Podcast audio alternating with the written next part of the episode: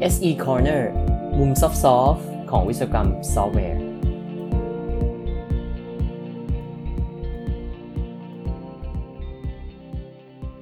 สวัสดีครับท่านผู้ฟังทุกท่านครับ SE Corner episode 26 หัวข้อในวันนี้น่าสนใจมาก ๆ นะครับ เป็นเรื่องเกี่ยวกับการเรียนรู้ภาษาใหม่นะฮะ การเปลี่ยนภาษาสำหรับ Developer เนี่ยทำไมมันช่างยากเย็นเหลือเกินนะฮะผมว่า หลาย ๆ ท่านนะครับท่านผู้ฟังที่เป็น Developer หลาย ๆ ท่านเนี่ยน่าจะต้องเคยผ่านประสบการณ์ในการเปลี่ยนภาษาที่เขียนนะ Programming Language นะครับมาอย่างน้อยก็ 1-2 ครั้งนะครับ ส่วนตัวผมเองเนี่ยแม้ว่าประสบการณ์ในการ develop อาจจะค่อนข้างน้อยนะครับ ส่วนใหญ่ก็จะเป็นเรื่องการสอนการทำวิจัยจะเป็นส่วนใหญ่ แต่ว่าก็เริ่มจากการเขียนภาษา ถ้าผมจำไม่ผิดในภาษาแรกน่าจะเป็น Basic นะฮะแล้วก็มาเป็น Pascal แล้วก็มาเป็นน่าจะเป็น C นะครับ แล้วก็จากนั้นก็เป็น Java นะฮะแล้วก็ต่อมาก็เป็น Python เป็น R เป็นนู่นนี่นั่นนะครับ ซึ่งทุกครั้งที่เริ่มเรียนภาษาใหม่เนี่ยเอาจริง ๆ มันก็ไม่ได้ยากขนาดว่าเออเหมือนเราไปเริ่มใหม่จากศูนย์นะครับ แต่ว่าสิ่งที่ว่ามันมีปัญหาเนี่ยมันคือการที่เขียนเขียนไปแล้วมัน มันติดฮะบางทีมันติดเขียนแบบเดิมนะครับ บางทีมันติดว่าเขียนยังไงในภาษาใหม่นั่นเอง แล้วมันทำให้มันไม่ค่อยลื่นไหลนะครับ แล้วผมก็มาเจองานวิจัยอันนึงที่เป็นเรื่องนี้พอดีเลย ก็เลยคิดว่าน่าสนใจมากๆนะฮะเป็นงานวิจัยที่ชื่อว่า Here we go again นะครับ Why is it difficult for developers to learn another programming language ซึ่งเป็นงานที่ตีพิมพ์ใน การประชุมวิชาการนะครับ International Conference on Software Engineering หรือว่าถ้าเป็นในสายที่ทำวิจัยด้านวิศวกรรมซอฟต์แวร์เนี่ย ก็คือเรียกว่า ICSE นะฮะ เป็น เป็นงานวิจัยที่ เออเป็น เป็นการประชุมวิชาการที่ถือว่าเป็นตัว top ที่สุดของด้านวิศวกรรมซอฟต์แวร์เลยทีเดียวนะ เพราะนั้นคือ paper นี้เป็น เป็น paper ที่มี มีคุณภาพสูงมากๆ นะครับ เชื่อถือได้สูงมากๆ นั่นเอง เป็นงานวิจัยจากทีมวิจัยที่ North Carolina State University นะครับ แล้วก็เป็น Microsoft อีกท่านหนึ่งนะครับ ก็จะมีคุณนิชาวนะครับเทรสตานะโคตันบอตตานะครับไททัสบาริกนะครับคนนี้มาจาก Microsoft แล้วก็คริสพานินนะครับ ก็มาดูกันว่าเขาเขาศึกษาแล้วเขาได้ผลว่าอย่างไรนะครับ เนื้อหาการศึกษาเนี่ยจริง ๆ ก็คือเหมือนที่ผมเกินไปนะครับ คือเขาสงสัยว่าเวลา developer เปลี่ยนภาษาที่เขียนเนี่ย มันทำไมมันถึง ยากละ่ะทำไมมันไม่มันไม่ง่ายขึ้นนะฮะเขาบอกว่ามันมีหนังสือของคนคนหนึ่งนะปีเตอร์นอวิกเนี่ยคือเขาเป็นคนที่เขียนภาษา Lisp นะครับน่าจะมีคนเคยรู้จักภาษา Lisp บ้างนะครับ Lisp เนี่ยเขาเขียนเก่งมากเลยปีเตอร์นี่นะฮะแต่ว่าพอเขาย้ายมาเขียน Python เนี่ยเขางงเลยนะครับเขาบอกว่าเเขางงหลายเรื่องมากตัวอย่างเช่นทำไม list นะครับใน Python เนี่ยมันมันไม่มันไม่เหมือน link list ล่ะนะครับแล้วก็ การใช้ macro ก็ไม่เหมือนที่เขาเคยเขียนในภาษา Lisp อย่างเงี้ยก็เขาก็บอกว่ามันทำให้เขาเนี่ยเขียนไปติดปัญหาไปนะครับ แล้วยังไงก็รู้สึกเหมือนว่าตัวเองเนี่ยไม่เคยเก่งภาษาใหม่ที่ที่ย้ายมาเรียนสักทีหนึ่งนะฮะการศึกษาเนี่ยก็เลยพยายามที่จะตอบคำถามนี้นะครับ ว่าเพราะอะไรเวลาโปรแกรมเมอร์ที่มีประสบการณ์แล้วนะครับ ไม่ใช่โปรแกรมเมอร์ที่เหมือนแบบเริ่มเรียนภาษาใหม่ ๆ นะครับ โปรแกรมเมอร์ที่มีประสบการณ์แล้วจากภาษาหนึ่ง จะมาเขียนอีกภาษาหนึ่งเนี่ยถึงได้มีปัญหา คล้ายๆ กับเหมือนว่าเวลาเราเก่งภาษาอังกฤษ แล้วเราอยากไปเรียนภาษาจีนนะหรือเก่งภาษาอังกฤษแล้วไปเรียนภาษาเยอรมันเนี่ยผมเคยได้ยินว่าคนที่รู้ภาษาอังกฤษแล้วไปเรียนภาษาเยอรมันเนี่ยด้วยความใกล้เคียงของภาษาเนี่ยอาจจะส่งผลให้เกิดความสับสนได้เนี่ยอันนี้ก็เป็นตัวอย่างที่คล้ายๆ กัน อันนี้จริงไม่จริงก็ฝากท่านผู้ฟังบอกด้วยนะฮะเขาบอกว่ามันมีเหตุผลอยู่2อย่างฮะ ในเชิงที่เป็นการศึกษาด้านด้าน psychology นะครับ แล้วก็ด้าน neuroscience นะครับ เขาบอกว่ามันจะมีความสับสนเกิดขึ้นถ้าข้อมูลเก่าเนี่ยกับข้อมูลใหม่เนี่ยมันมีความเชื่อมโยงกัน มันมี interaction ระหว่างกัน หมายความว่ายังไงนะครับ ตัวอย่างเลยยกตัวอย่างง่ายๆนะฮะ ถ้าสมมติว่าเราไปช้อปปิ้งนะไปไปที่ไหนก็ได้นะครับในซูเปอร์มาร์เก็ต ถ้าสมมติว่าเราเคยเดินไปซื้อข้าวนะครับใน สักโซนหนึ่งอะนะครับอย่างผมเนี่ยถ้าสมมติว่าไปที่ซูเปอร์มาร์เก็ตขาประจำผมเนี่ยผมก็จะรู้ว่าถ้าผมจะไปซื้อข้าวสารเนี่ยผมจะไปตรงไหน ถ้าเกิดตรงนั้นมันย้ายไปเนี่ย ผมก็จะงงแล้วนะผมก็จะเดินไปที่เดิมที่ผมรู้อ้าวไม่เจอนะครับ กลายเป็นกลายเป็นเครื่องดื่มไปสมมติอ้าวแล้วอยู่ที่ไหนนะครับเหมือนห้างห้างโลตัสที่อยู่ใกล้บ้านเนี่ยตอนนั้นเขาเปลี่ยน layout ทั้งทั้ง store เลยเหมือนกันนะผมก็งงมาก ผมเดินหาของไม่เจอเลยนานมากนะครับ ก็ นี่แหละเหตุผลเดียวกันนะฮะหลักการนี้เขาเรียกว่า interference ก็คือว่าความรู้เดิมที่เรามีเนี่ยมันมาส่งผลหรือว่าเรียกมาว่ามันมารบกวนกับสิ่งใหม่ที่เรากำลังประสบพบเจออยู่นะฮะอย่างที่2เนี่ยเป็นในในแง่บวกนะครับตรงข้ามกับเมื่อกี้ก็คือว่าเขาเรียกว่าเป็น facilitation หรือว่าเป็นการช่วยเหลือกันของสิ่งเดิมกับสิ่งใหม่ ตัวอย่างก็เช่นว่าเรารู้ว่าถ้าเรามีความรู้นิดนึงนะฮะว่า เฮ้ยเราจะซื้อสมมติว่าผมจะไปซื้อกุ้งแช่แข็งนะครับ ผมรู้ว่ากุ้งแช่แข็งเนี่ยมันถูกย้ายไปอยู่ เอออย่างนี้มันก็ตรงไปนะขอเปลี่ยนนิดนึง สมมติว่าผมจะไปซื้อเอ่อเอาอะไรดีอ่าสมมติจะไปซื้อซาลาเปาแล้วกันนะฮะแล้วซาลาเปาเนี่ยมันถูกย้ายไปอยู่ในหมวดของแช่แข็งแล้วนะผมมีความรู้ตรงนี้นิดนึง ถ้าอย่างนี้เนี่ยผมก็จะสามารถหา ซาลาเปาได้ง่ายขึ้นนะด้วยใช้ความรู้ของการที่รู้ว่าไอโซนที่เป็นของแช่แข็งเนี่ยอยู่ตรงไหน ผมก็เดินไปตรงนั้น ผมก็ลิมิตสโคปในการค้นหาของผมลงนะสุดสุดสุดท้ายผมก็ควรจะเจอซาลาเปาอย่างที่ผมอยากจะได้นะก็ได้ทานซาลาเปา อันนี้ก็จะเป็น facilitation นะครับในการที่ความรู้เดิม มีส่วนช่วยส่งเสริมความรู้ใหม่ หรือว่าสิ่งที่กำลังเรียนรู้อยู่อ่าคราวนี้กลับมาที่เรื่องที่เป็น programming language นะครับเขาก็พยายามศึกษาว่า เอ้มันมี interference หรือว่ามีการรบกวนกันระหว่างภาษาเดิมกับภาษาใหม่ไหมนะฮะ เป็นตัวอย่างที่เป็นแง่ลบที่ผมได้พูดไปเบื้องต้นเนี่ยเขาก็ไปทำอย่างนี้ครับ เขาไปดูคำถามคำตอบ ไปดูคำถามนะ ไปดูคำถามใน Stack Overflow ทุกคนก็น่าจะเคยใช้ Stack Overflow นะครับ ผมเชื่อว่า เขาก็ดูว่าคำถามที่มันมีแท็กระหว่าง 2 ภาษาเนี่ยครับ เช่น เป็นคู่ของ Kotlin Java นะตัวอย่างครับ C Sharp Visual Basic Scala Java ว่ากันไปนะครับ จะเป็นคู่ไหนก็ได้ ก็พยายามดูครับว่ามีมีความสับสนไหม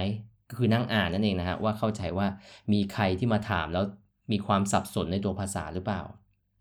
สิ่งที่เขาเจอคืออะไรครับ เขาเจอว่าเกินครึ่งนะครับ 61%ของโพสที่เขาไปดูเนี่ยเขาก็ไปดูไม่น้อยนะครับ 450 กว่าโพสเนี่ย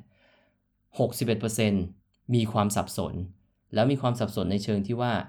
คนถามเนี่ย make assumption บางอย่าง โดยใช้ความรู้จากภาษาเดิม แล้วปรากฏว่ามันผิดครับ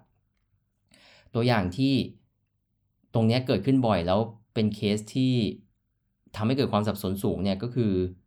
Kotlin กับ Java นะฮะคนอาจจะรู้สึกว่า Kotlin กับ Java นี่ใกล้กัน แต่จริง ๆ แล้วมีมีส่วนต่างที่ทำให้เกิดความผิดพลาดในเรื่อง interference เนี่ยหรือว่ามีทำใช้ assumption เดิมจากภาษาเดิมเนี่ยเยอะอยู่นะครับ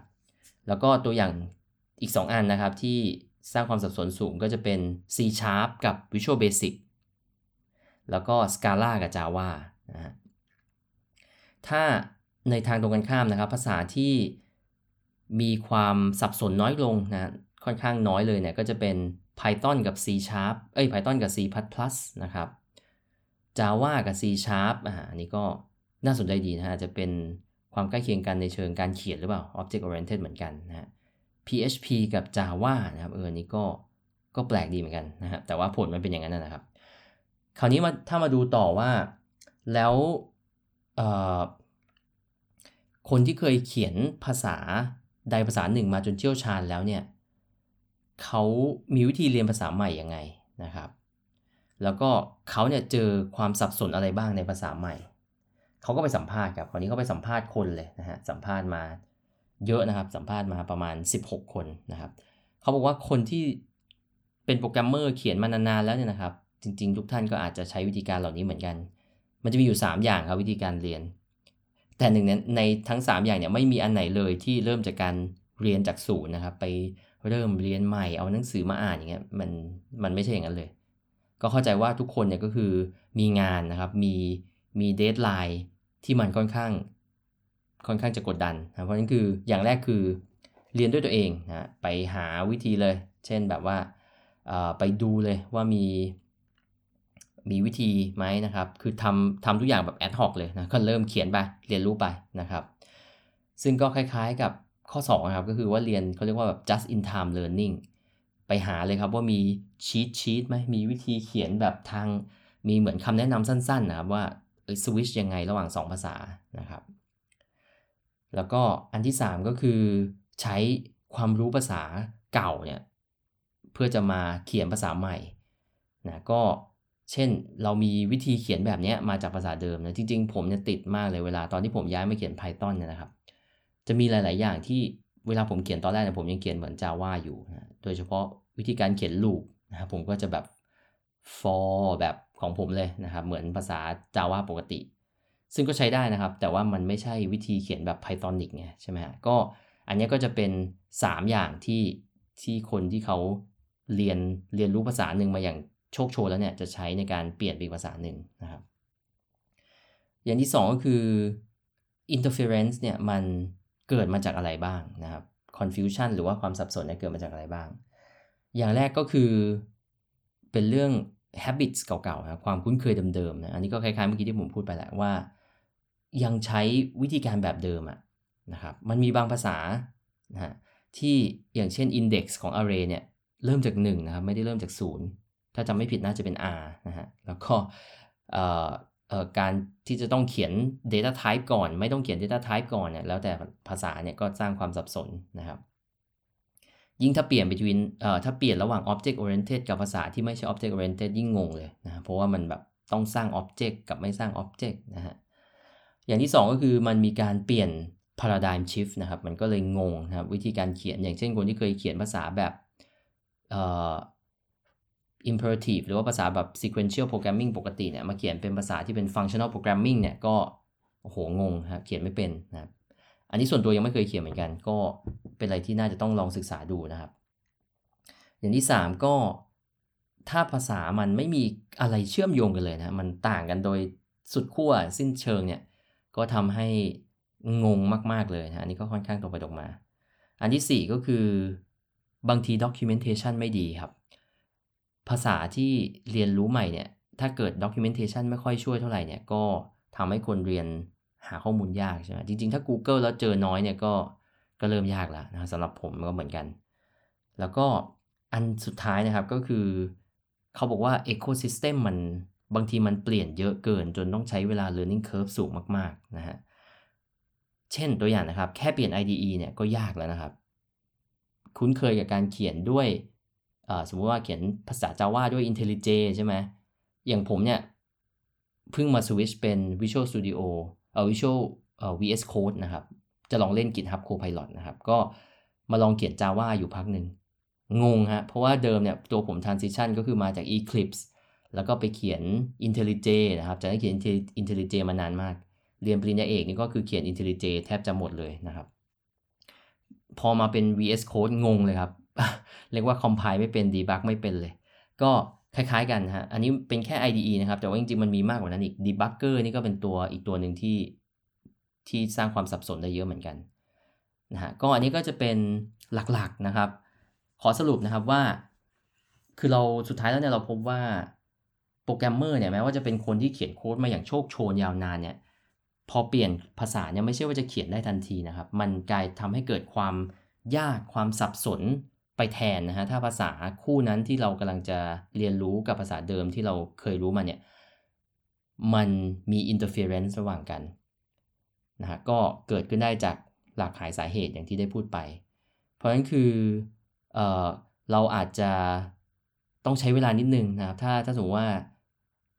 เราจะมีการต้องเปลี่ยนทีมนะครับมีการเปลี่ยนวิธีการในการพัฒนาต้องเปลี่ยนภาษาเนี่ย ก็ไม่ต้องตกใจไปนะครับ ก็คุณไม่ใช่เป็นคนเดียวที่มีความสับสนตรงนั้นนะครับ ถ้าเป็น manager นะครับหรือว่าเป็นหัวหน้าทีมก็พึงระลึกไว้นะครับว่าน้องๆหรือว่าเพื่อนๆในทีมเนี่ยก็ต้องใช้เวลานะในการที่จะปรับตัวเรียนรู้ แล้วก็ใช้ภาษาใหม่ได้อย่างมีประสิทธิภาพนะครับบางทีการเร่งเกินไปเนี่ยทำให้เขาต้องใช้วิธีที่มัน ad hoc เกินนะครับ หรือว่าเขียนโดยที่ไม่ได้เข้าใจเนี่ยสุดท้ายจะส่งผลเสียต่อ ซอฟต์แวร์ที่พัฒนาออกมามากกว่านะครับ ก็ขอบคุณที่ติดตาม SC Corner เอพิโซด26 นะครับ ไว้พบกันใหม่โอกาส